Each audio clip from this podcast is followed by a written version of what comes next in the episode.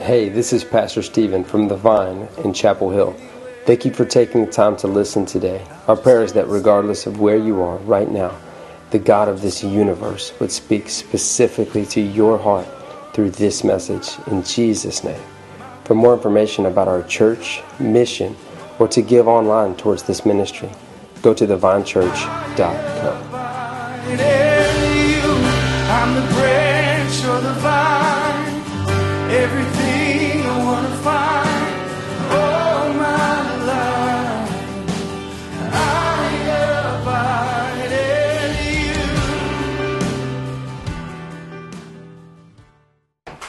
If uh, you want to be flipping in your in your Bible to uh, the 24th chapter of Luke,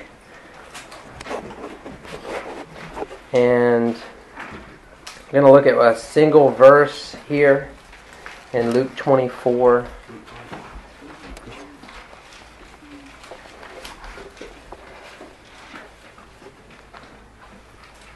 I love this verse.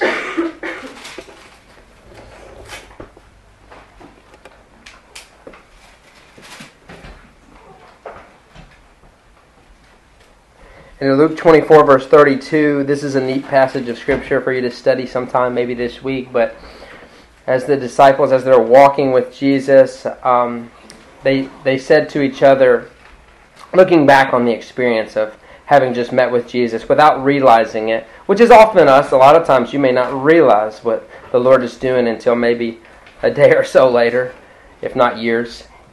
And in verse 32, they said to each other, Didn't our hearts burn within us as he talked with us on the road and explained the scriptures to us.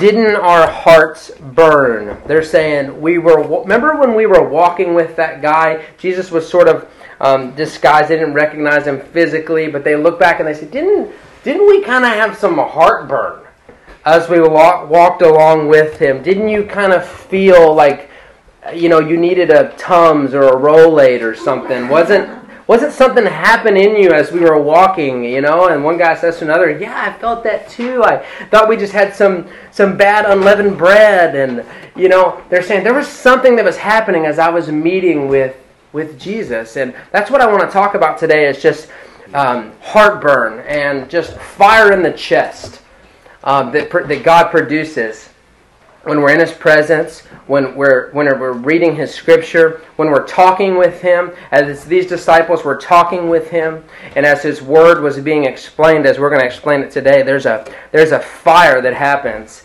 And I think that's just the best way to, to, to describe it. And it almost sounds like like it's symbolic of something until you've actually experienced it for yourself and you think, no, it's really fire.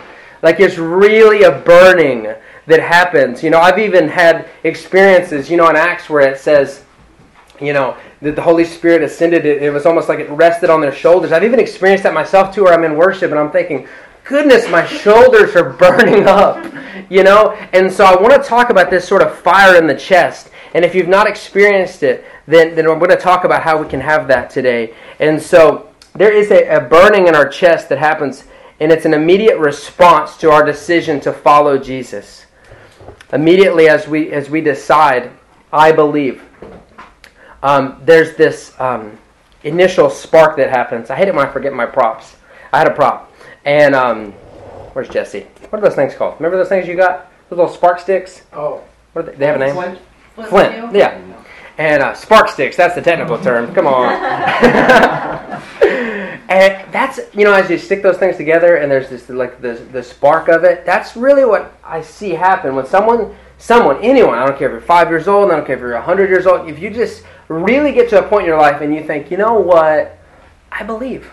I really believe. Not just that there is a god not just you know I, i'm putting a question mark on it or a comma or even a period. No i'm putting an exclamation mark on my belief to just say i really believe like, there's a God who loves me. And he loved me so much that he sent his son here for me. And when someone really gets all those pieces of belief in alignment, they go, it was really for me, I believe. I've seen that happen hundreds, if not thousands of times. And it's just a spark. And you just see it. and they're it's almost like what is that you know and you'll feel it in a service maybe someone will give an invitation or something and you'll feel like your heart's racing and, and you're, there's a beating and you're thinking i got to open that thing up you know? And, and, i've experienced that and maybe several of you have experienced that before. And i want that, that's that initial spark that happens with belief. But i want to just that's not exactly what i'm talking about today as a spark. I, i'm not really talking about the initial spark. I'm losing a couple people. Just um, um, although I've seen that happen so many times, that initial spark, I've probably only seen a few dozen people who I've watched that spark actually continue to burn bigger and brighter day by day, rain or shine. And that is really what the Lord desires. It's not the just the remember that little feeling I had back when when there was a spark. But what, what he desires, and what I'm going to talk about today is is the fireplace. Um, and the, the, the fireplace, three words, is our hearts, and it's where God wishes to burn. And so, um, you know how they say when you're you're first in love or something there's like sparks fly and butterflies and there's all that magical stuff? Well that happens in a relationship with with jesus too. There's there's just this moment where sparks are going but um, the lord desires for those sparks to turn into a fire. And so i'm not really talking about sparks today. I want to talk about wildfires. Because these sparks aren't dangerous and yet our churches are full of people who have never made it past sparks and smoke. And the Lord wants more for his people than sparks and smoke. He wants uh, uncontrollable, uncontainable, untamable church full of consuming fires. And so I want to talk about that. And we're going to look in Hebrews, one verse in Hebrews that the Lord spoke to me. Uh, I'm really excited to speak today because I had a week off last week, and if you give me an extra week, I'm just fired up. So I want to look at this one single verse. Um, no, actually, I can't. I want to move back up one more. How about verse 28? Hebrews 12, verse 28. Since we are receiving a kingdom that is unshakable, praise the Lord let us be thankful and please God by worshiping Him with holy fear and awe. For our God, my translation says, For our God is a devouring fire. Our God is a devouring fire. Some of your translations would say, an all consuming fire. Our God is an all consuming fire. So that's where I want to start here and just understanding that God is an all consuming fire. He is an all consuming fire. Do you know that? Do you know that God has zero desire to be regulated? He has absolutely no desire to be put in a pit. He has no desire to be controlled by the thermostat. He is all consuming.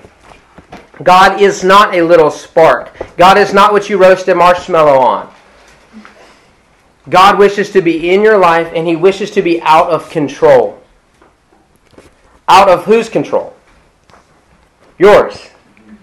God wishes to live outside of your control. That's kind of scary, isn't it? If we could be so honest this morning, I think we could say that we really don't desire for many things to be out of our control. Mm-hmm. Has anyone ever said that? I just wish that my finances would be more out of control. I wish that my children would just be more out of control. Like, th- this is not a, a logical desire within our hearts, right? To have less control. Oh, I just wish I had less control of this situation. I have too much control of it. Said no one ever. Yet God says, I want to be an all consuming, uncontrollable fire in your life. I want you to have no say so in what I do. That's a scary relationship. But that's the one that God wishes for. That's his very character, is that he is all consuming. It's scary, but it's powerful. And it's dangerous because it's hot. And the craziest thing about a fire like that is while it might be out of our control and it might be a little scary, it can't be put out.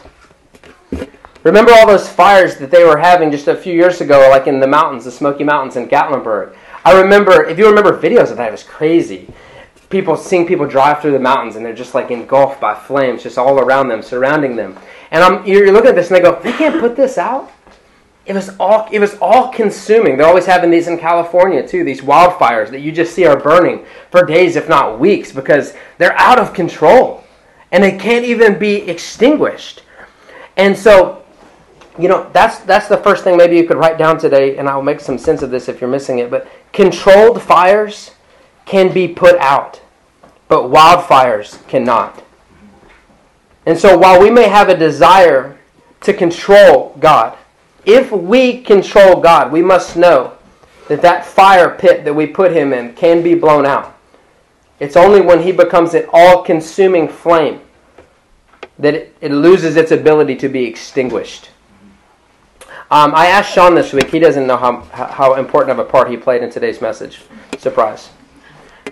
I asked Sean this week, who we know he spoke with us maybe a, a month ago or so, talking about his experience as being a firefighter. And so I asked him this week, I said, if you got a call in from, from your chief, or, or and it said that um, what you're about to experience is an all consuming fire. And I, I asked him, and I'm going to read it as an exact quote. He has no idea what, he didn't know about this message, but I, I said, just know when I text you, it very well could get in Sunday. So just uh, bear with me because there's some uh, vulgar language. I'm just kidding. uh, no, I, I, he has zero context to what I'm talking about. And I just randomly texted him this question. I said, What would be the first thing that you think of if I said all consuming fire? And so Sean said, and I quote, If I heard that on the way to a call, I would be getting ready for two things. One, a fully involved fire meaning fully engulfed in flames. And second, my mind would be ready for devastation, is what Sean said. He would begin to start mentally preparing himself for what he was about to experience because it's going to, it's going to have a lot of disaster and destruction within it because it's all consuming. And so just from Sean's answer, we logically know logically know two things. If God is an all-consuming fire, and I let him burn in me, one, every part of me will be engulfed. That's what Sean said. Don't blame me. He's a firefighter. That's what he said. You talk to him afterwards if you if you agree with this, disagree with this message. He says, "You'll be fully engulfed in flames." If God is an all-consuming fire, which we read that He is, and you have Him in your life, then your whole life will be on fire. That's what the Word says, and that's what Sean says. And the second thing, the first thing is that every part of me would be engulfed and on fire for God. And the second part of me, the second thing is that every part of me would be changed. Because he said devastation would absolutely follow. There would be an alteration of me. Because fire changes things when it touches it. So if God is an all consuming fire, and I know God, and I love God, then one, every part of me will be engulfed in flames, and two, every part of me will begin to be changed. If I really know God, every part of me will be changed because there's fire that's, that's devastating the things that I have. It doesn't sound so good. This devastating flame, what's it destroying? It's destroying fears, it's destroying past hurts, pains, shame. It's destroying sin, secret sin, known sin, guilt. It's destroying those things because the fire is touching it. Do you want that? Seriously, do you want it? Because I told you it's out of control. You're not going to be, if you really want it, you know I'm not going to be able to control it. So it's a tough decision to make because it will consume you if you let it. If you let Him, He will consume you. And if you really want that all consuming fire today, I'm going to tell you how to get it. I'm going to tell you what how, how this word explains to us of how we can receive God as an all consuming fire and how we can be fully engulfed in flames and how everything, our plans, our families, our, our, our dreams, our, our past, how all of these things can be altered by the fire. And the first thing I want to talk about is that, and everything else I talk about fire, it's not coming from Sean, it's from me. Just in case you were wondering, if you disagree with anything, you can now officially address it with me. The first thing that I want to talk about about fire is that I have found that they don't naturally grow grow larger the longer they burn. Naturally. Naturally they don't grow larger based on the amount of time that they burn. Meaning, meaning, just from a logical standpoint, if I go light my grill, like I did yesterday, I lit my charcoal grill, and I started it up yesterday. It had a pretty good flame going for a while. But if I checked it today, it's dead. It's out. It's been probably 16 hours since then, yet somehow 16 hours has not done anything to the fire except put it out. So that's the first thing I want us to understand about receiving an all consuming fire in us is that the fire itself will not naturally grow larger the longer that it burns. In fact, it will normally do the opposite. It will actually burn out the longer that it burns. Okay? So, that's the grandest misconception I think I found in the church is that old Christians don't have bigger fires than new Christians. That's kind of a misconception. Is I've been here a while. I've got a big fire. Most of the time it's you've been here a while. Yours has gone out. Mm-hmm. That's the way I've seen it in most churches. They're walking around and they think that they're hot because the fire started 10 years ago in me. But it's run out of things to burn. That's the only way we can keep a fire going is that I have to keep putting something on it. Fires burn out when they run out of things to burn. And that's, that's, that's the biggest misconception I think I found in the church is not just our church, but any church, the, the whole church, Christians, is we think the longer my fire burns, the bigger it will burn. But normally, if I'm not careful, the longer it burns, the weaker it burns. Because the biggest fires come not from those who have been burning the longest, but from those who have surrendered the most of themselves to be burned. Okay? And, and that, that's really the first thing that I'm talking about today is if you want an all consuming fire, you have to give God all of you to burn. I mean, I have seen some massive flames from some people who probably couldn't even quote John 3:16, Philippians 4:13. I've seen some some of the biggest wildfires I've seen. I could probably hand them this Bible and say, "Could you turn to Genesis for me?" And they would probably start flipping in the middle or towards the end. Yet I've seen massive all consuming wildfires from people like that. That doesn't make any sense. For, for some of the people that I've seen like that, it's because while they may not know this book yet, they may not even know how to pray. They may have only said one prayer. But the prayer was, Lord, you can have it all. And that's a powerful prayer. That a lot of people that know this word from cover to cover have never prayed, never believed. And whenever someone really gets to that place of confession, denial of self, sur- complete surrendering to just say, you can have it all, it, it invokes a complete wildfire. Because remember, God wishes to be all consuming. He actually desires to be that way. The only way that He's not all consuming is if we don't let Him be. And so, why is it that someone who could barely know any scripture or hardly know how to pray, why is it they could have a bigger fire than me? Because they've laid a lot down to burn. In Second Chronicles chapter seven, I'm gonna look at this verse quickly, but in second, I'm gonna hit two places actually. So you can go to Second Chronicles and then you can go to Romans 12. I'm gonna hit them back to back. But in Second Chronicles chapter seven, verse one, it says, "When Solomon finished praying, fire flashed down from heaven." When he finished praying, fire flashed down from heaven and burnt up the burnt offerings and sacrifices. And the glorious presence of the Lord filled the temple. Fire flashed down and hit what was laid down to be sacrificed. And because the fire had something to burn, it released the incense, the aroma, and the presence of the Lord. And it filled the temple. Romans chapter 12 verse 1. I plead with you to give your bodies to God because of all he has done for you. Let them be a living and holy sacrifice, the kind he will find acceptable. This is truly the way to worship him. If we look back at Second Chronicles and we apply a little bit of Romans 12 understanding to it, we would understand that when we finish praying, fire flashes down from heaven and burns us up. When we lay ourselves down at the altar, then the presence of the Lord will fill our lives because we are the temple of the Lord.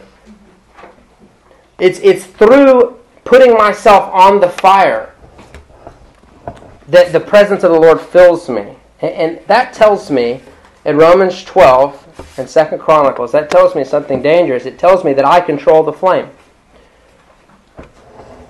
Because if I quit putting wood on the flame, it burns out. If I quit putting myself on the fire, it has nothing to burn. God has nothing to use if I give him nothing. But when I put myself down, new parts of myself, new places of myself, it burns. And what's the best kind of material to burn? Normally it's things that are dead. Right? Dead things burn well. We know that. And the truth of it is, is that without God, I'm dead. Okay? So all I have to do is get into an understanding of the fact that every part of me is dead without Him.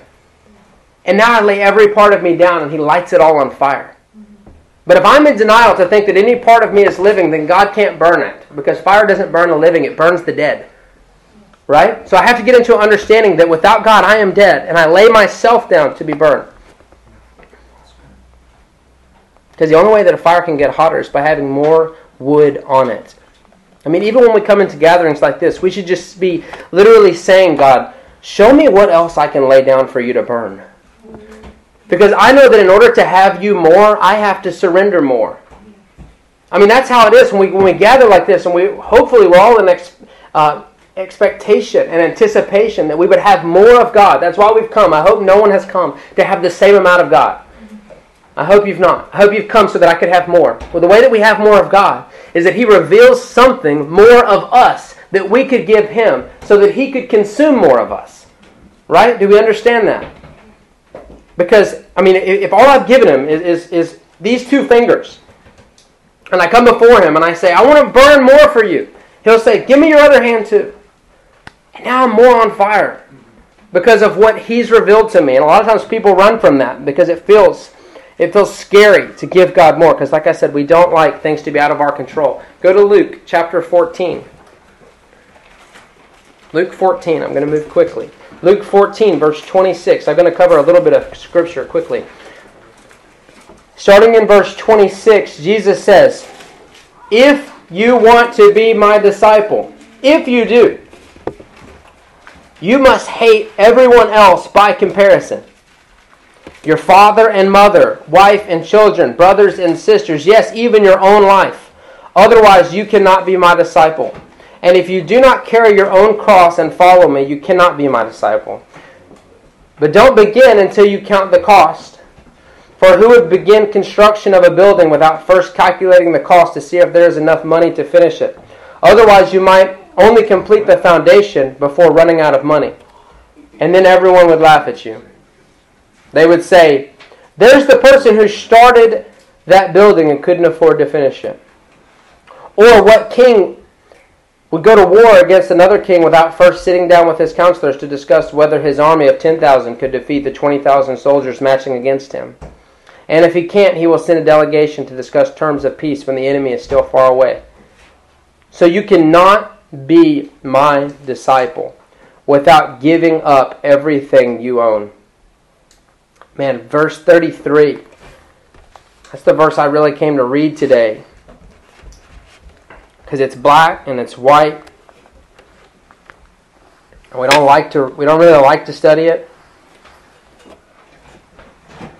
But his word, his word, not my word, not even Sean's word, his word in verse 33 tells me I cannot be his disciple without giving up everything I own. Write this down. God needs surface to spread. God needs it. He, he requires it. It's a prerequisite to be his disciple, is that he has something to possess. He needs surface to spread. The only, the only way that we can have more of God is by God having more of us. And remember, God's default setting is all consuming. The only reason, if I claim to have a relationship with God, the only reason that He's not consuming me is because I built a pit to put Him in. Brick, by brick, I've put up walls surrounding who God is and what He can and cannot do and what He can and cannot have. And I wish for Him to stay there. That's the only way that God's not going to consume me because He can't consume from the pit. He can't consume with walls surrounding Him. And that's what a lot of times we do with God. We build up a little area to put Him in. And we ask Him politely, please do not spread anywhere else. I wish that you would only stay there, God. I want to put you here, right in this, this little spot where you could just release a little bit of joy in my life and that you could bless me. But please do not spread over there, because that's where I keep my money. So I'm going to put you right here, God. And don't you dare thinking about going over there, because that's my marriage. You're only going to be right here. And when I want to feel your heat, I'll come to you. Don't come to me. When I'm cold, I'll go by and be warmed up. But please don't consume all of me. That's not a real relationship with God. It's not who He is. It's not. He's all consuming. But He can't consume from the pit. And there's two things that we have to consider when we're talking about this fire of God. One I already mentioned is he needs surface to spread. He needs it. He must have it. If you want a bigger fire, the only way to have it is to say, God, here's more to burn. Here's more of me to burn. The second is that he needs accelerant to grow. And by accelerant, I'm talking about fire fuel. I'm talking about something that would give an enhancement to the fire. And I've found through Scripture that, that the, the way that we add fuel to the fire of God is one, I fuel the Holy Spirit in me by fervent prayer, which James talks about. And we've talked about like forever. Kind of want to talk about it again today, but I'm giving y'all just a break. We'll start a new prayer series next week. Um, James tells us fervently praying. Fervently praying. What is it? I wonder what the word fervent means. Fire. Fire. When I pray, it's literally, it's just dousing my flame with gasoline if, if you're, I don't know if women enjoy this as much as guys do, but you, you, if you're going to be honest, when you're working the grill, there's something kind of nice about putting a little bit of fuel on it, man. It's just kind of cool. You just like it. Me and Levi get out there and we'll, we'll you know, shh, you know, I even use a little olive oil or something. It's just cool to see the flame spark up, you know. Me and Levi even play a game where we try to stick our hand through it, you know, because it looks cool but it doesn't really burn us. Mama didn't like that game. but but because I'm putting that accelerant on it, I'm putting fuel on it. The flames go shoo, right? That's what, that's literally what I feel happening to me when I go away and I pray. You know, I get this little this little flicker of a flame. It's in there, and I'm kind of walking around, you know, and then I go pray, and the Lord just pours gasoline on me from heaven. I go shoo, you know. But here, here, here's a, I don't know where I'm going with this, so just bear with me. Um, just be honest with you. But you know what? One time I tried to light. Um, a grill using gasoline. I think it was yeah yeah. I used I used try to use gasoline, and I thought this was a good idea. You were there, weren't you? Yeah.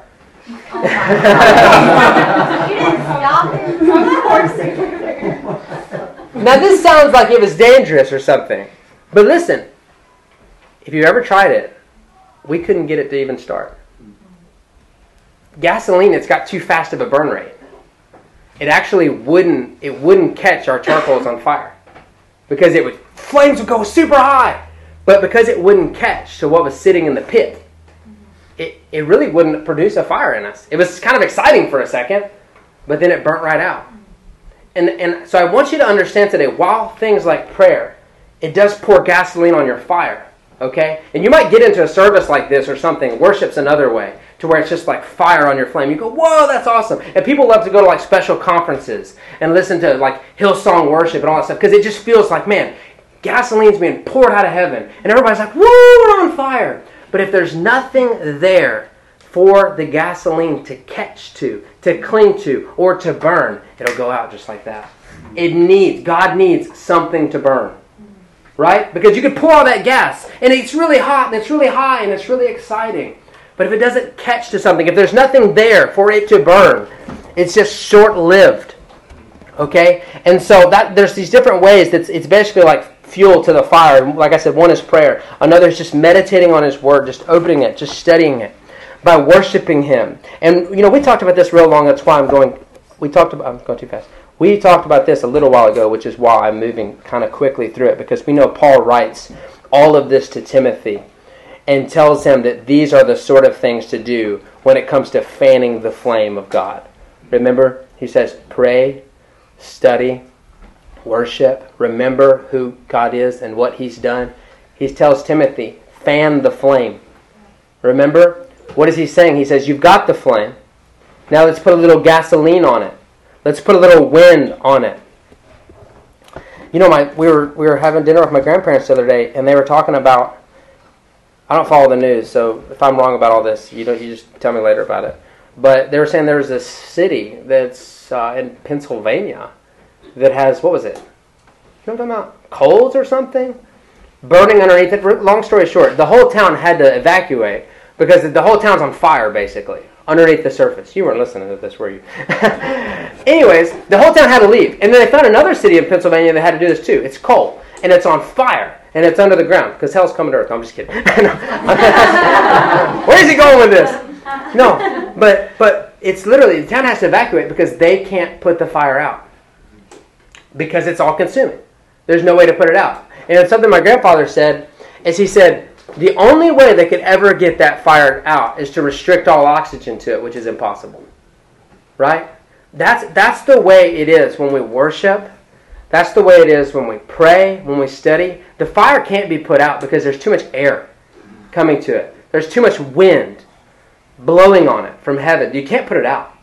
Right? It's all consuming. But if I ever quit doing that, if I ever quit fanning the flame, if I ever quit praying, if I ever quit studying the Word, if I ever quit worshiping Him because He's worthy of it, then the fire can be put out. Because I'm not putting anything on it, which is me. And I'm not fanning the flame, which is Him. And so, you know, because when I run into the presence of God, it just blows a gust of wind onto my flame. And what does wind do? By its very nature, wind causes things to spread, to move.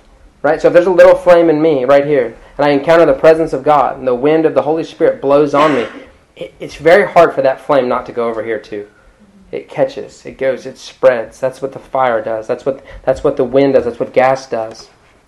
So remember, belief, belief is the ignition that, that sparks all of this. So today, if you don't know what I'm talking about, and you're, you're saying, I just don't, I don't, I've never even said I believe. Well, when you first say, I just, I believe in the Lord, it's a spark. But the more I receive to believe, the bigger my flame grows. The more I lay down and the more gas I put on it, the bigger the Spirit of God grows in me. And I put it this way, the Lord put it this way to me for you to remember it. it write this down. I have to feed the fire and I have to free the fire.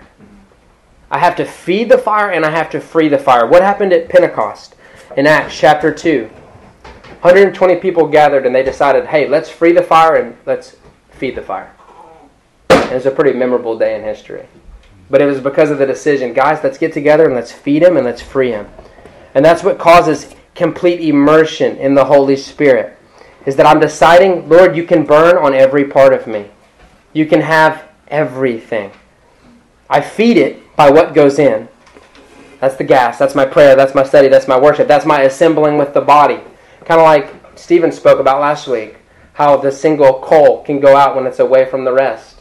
That's what happens when we get here too, is we all have our flames. When we all get together, man, it gets hot. Mm-hmm. Because there's so much heat in here between all of us. And it's easier to stay lit when I'm next to people who are hot.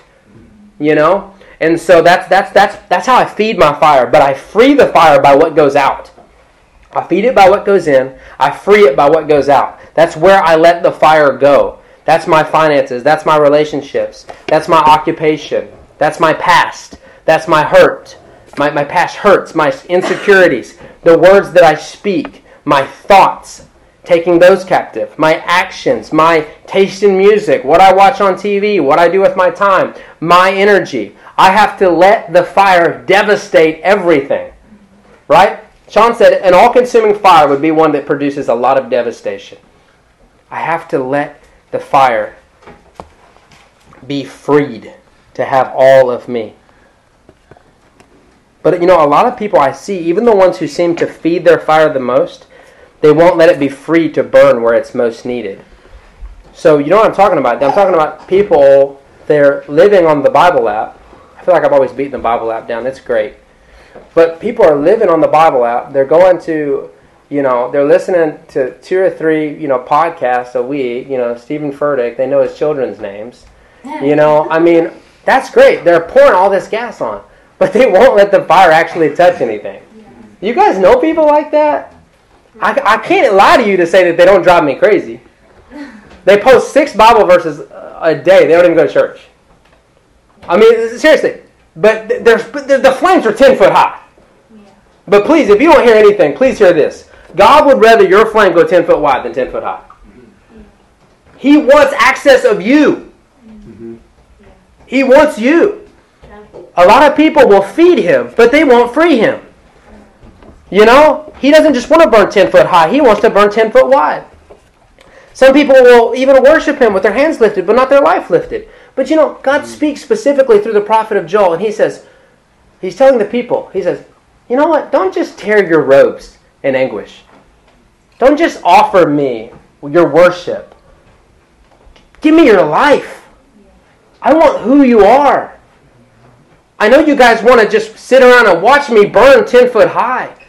But you know what's really impressive? If you knock that pit over and let me spread, because that will consume you. It will consume you. We have to free God's holy fire to have the full estate of our life. It is a wildfire. We've got to quit putting it in the pit and roasting marshmallows on it. That's what we do. We're like, hmm, I got a problem. Lord, what do you think about this one? Mm-hmm. Mm, done. right? Make a little s'more with it. Thank you, Jesus. it's like, you can't control me. I'm all consuming. I'm supposed to be burning on everything. You know, and, and so it's only a flame. And if you're and if you're listening to this and you go, well, why would I even want this? Why, why do I? This sounds crazy and out of control. It is. But if you really care about your neighbors, have you gotten to that point in your faith yet where sometimes you just look at your neighbors and you think, oh my goodness, I hope they know the Lord? Have you gotten there yet? When you get there and you realize, oh my goodness, this whole thing is ending, all of our lives. And I just want people to know about Jesus so that they'll be with him eternally. When you start realizing that, then you'll start realizing, Lord, fire, spread. Because this is what the Lord told me this week. He said, if, if, if his fire hasn't spread from corner to corner of my land, how could it ever reach my neighbors? Think about that very logically. If I haven't let the fire of God spread from my, my corner of my land to the next corner of my land, how could I ever wish that their land would be affected by it? It's only through the spreading of the wildfire of God through every part of me that it has a chance to catch on to someone else. Okay, but what we do is we take a little piece of newspaper and we put it in our pit and we try to throw it at our neighbor's yard. Maybe that'll catch. And we call it outreach and evangelism and all this other stuff. He says, let the fire consume you and it will consume others you won't be able to control it. Um, I t- wrapping up. I titled this message today, "The Fireplace." I'm talking about your chest. I'm talking about your heart. That is God's place. That's where He wants to have the complete access to to burn. Is in your in your body, in your life, and and the, the Lord to me like this this week. He said, "Receiving the Holy Spirit is like having a fireplace installed in your home, or a furnace in your basement." I want to ask you this today: Does having a fireplace installed in your home necessarily make your home hotter. No. Can you imagine that? What if what if we contracted, you know, we said, Stephen, I need you to put a fireplace in my house. And then he, he found a guy and he had it all installed or whatever. And then three days later, I'm sitting there, it's the middle of December, I'm shivering, and I'm calling him up and I go, This fireplace isn't working. Freezing. You know, the first thing that you would think we would say, anyone would say is, have you put anything on it? Have you started it? Is it is it actually going? You know, that's what God has done. He's given us his Holy Spirit. It's the fireplace within us. But the only way that it can burn is that I give it something to burn. That I give him something to burn and that I start the fire. And that I let that I let the oxygen touch it, that I let the wind touch it, that I open up the chimney, that I open up the vents so the furnace can burn into all of my heat can spread. You know, that I put wood on it. I'm constantly putting wood on it. I can't let this fire go out. Okay, Lord, I started tithing. Here you go. You want something else? I'm not going to listen to this kind of music anymore because it doesn't glorify you. Okay, you want something else? This is the way I raise my children. I know that I raised them the way that my parents raised them, but I don't want to do that anymore. I want to raise them the way you want. And you see the fire burning up, burning up, burning up, and you go, okay, okay, I got to find something else. Right? It reminds me of like a TV show or something where you like you start like breaking off things in the house the door, and you're like, put the door there too. I can't let this fire go out. Right? And you're just looking for stuff. That's how I feel like they're coming, going, what else? What else? What else? Where is it? Where is it? You know? Even my deepest opinions of things. I go, that opinion up there, is that let me just put that in. Is that you? You want that? We gotta be looking for things because I'll get cold if I don't. I'll get so cold if I quit putting parts of myself onto the fire to burn. Because a fire it has the ability to heat the whole house. Fireplace has a life. But only if it's being fed and if it's being freed. Only if it's being fed. Fed and freed. It needs to be kindled. It needs do you do you want a fire like that? Do you want a fire that actually could change? do you want a fire that could actually change your neighbor's life? Could actually change the people's life that you walk past in Walmart? The only way that we have a chance of changing our world, changing our children's world, our parents' world, is by letting this consuming fire take over.